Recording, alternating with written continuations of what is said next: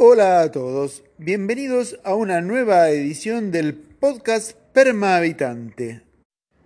Y continuando con la colección del nuevo acuerdo ecológico, hoy hablaré de la estabilización del hábitat común. Bueno, bienvenidos entonces, comencemos.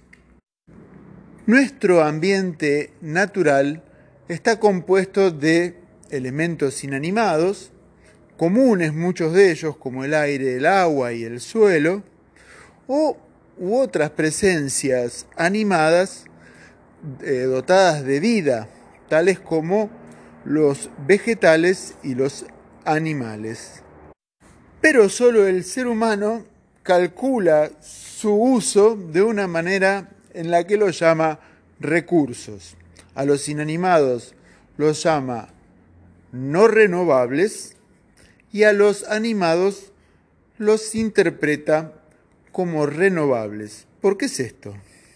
Y es sencillo de interpretar, puesto que el stock de todo el oro del mundo se puede estimar, así como de toda el agua del mundo o de todo el oxígeno del mundo, pero nunca se va a saber cuántos cuántos árboles hay en un bosque, porque muchos están naciendo y otros están a punto de morir en este mismo instante. Lo mismo con la estimación de la cantidad de presencias animales que pueda haber también en un ambiente dado.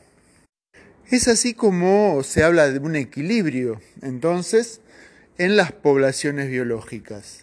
Equilibrio que está fundado en secretos de interacción que no siempre son observados por nosotros. Es así como los excedentes eh, nutricionales son aprovechados por carroñeros o los excedentes poblacionales son capturados efectivamente por sus predadores naturales. Pero, ¿alguien se preguntó por qué los depredados no desaparecen, no se extinguen nunca? Y la respuesta es sencilla, porque efectivamente en su naturaleza está la de alimentar al predador y la de reponer su población biológica, sanando entonces su presencia y cumpliendo su función en su nicho ecológico, en su medio ambiente original. Nosotros mismos, los seres humanos, los bichos estos de dos patas que ahora andan por todos lados, no están exentos de ser objeto de este cálculo y de poder racionalizarlo entonces, transmitirlo, educar entonces con los contenidos de sus aprendizajes y establecer relaciones de equilibrio con su entorno natural y biológico. Entonces queda claro, con los no renovables no hay remedios. Si los perdés, no los tenés nunca más. Pero con los seres vivientes que están reponiendo, creciendo y, recomponiendo sus stocks biológicos constantemente por vía de su propia alimentación eh, y su propia capacidad de reproducción y de dispersión, funciones biológicas siempre presentes en toda la comunidad natural, eh, nosotros podemos entonces decir simplemente que formamos parte.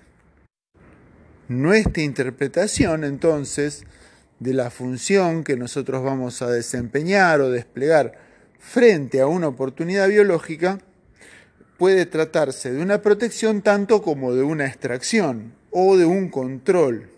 Estas relaciones de interacción son necesarias ahora para entender el desafío que enfrentamos en un nuevo contexto ecológico mundial.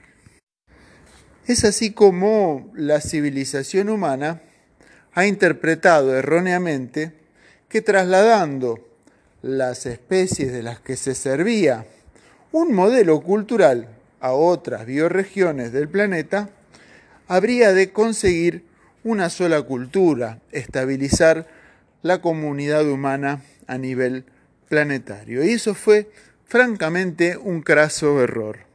La única manera de estabilizar la población humana en armonía con su entorno natural, con su entorno biológico, parte del reconocimiento de que todas las presencias biológicas que han evolucionado tras millones de años en un mismo sitio, no sirven de la misma manera ni son útiles jamás en otro sitio, bajo otro clima, en otra latitud diferente.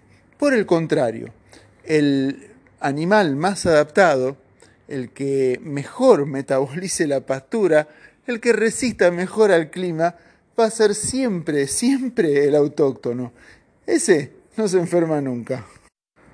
La pastura no lleva tractor, el bosque no necesita un reforestador, tampoco eh, la fauna nativa requiere de vacunaciones o de veterinarios, simplemente se expande por sí misma y más barato que eso no hay. Más eficiente entonces como modelo de interpretación de nuestro entorno tampoco. Lo que resta saber es cuál ha de ser la tasa de extracción y la densidad de población de este sujeto de dos patas para cada bioregión dada. Y no equivocarse con el cálculo, importando latas de vaya a saber dónde.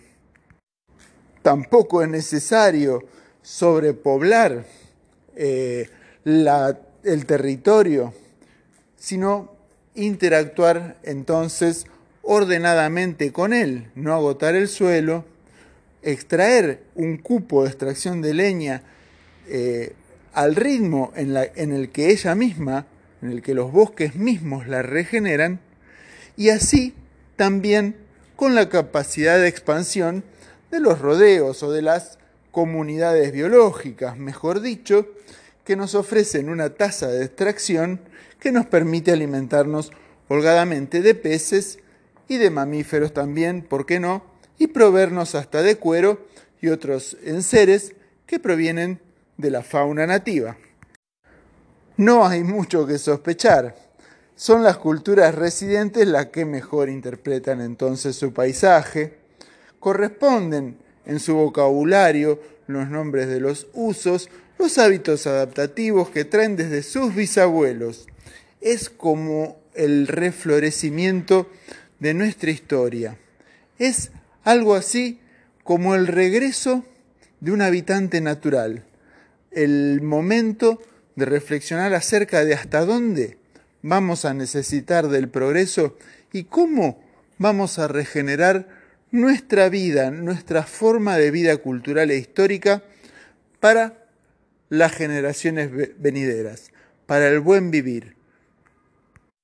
Es así como una nueva norma de trato, no solo entre humanos, sino de los humanos con todos los demás seres vivos, se impone ahora como meta colectiva, como meta política, como interpretación económica de lo que es valor y acerca de qué es acaso el motivo de nuestro trabajo que hemos de llamar en el futuro riqueza. Más biomasa más interacción, mejor y más diversidad de especies, es entonces la fortuna que debemos buscar realizar en un futuro inmediato. Y esto fue todo por hoy.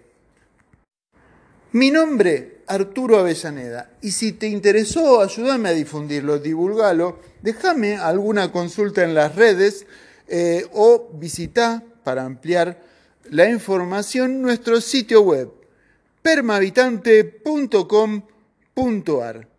Te espero la semana que viene. Muchas gracias.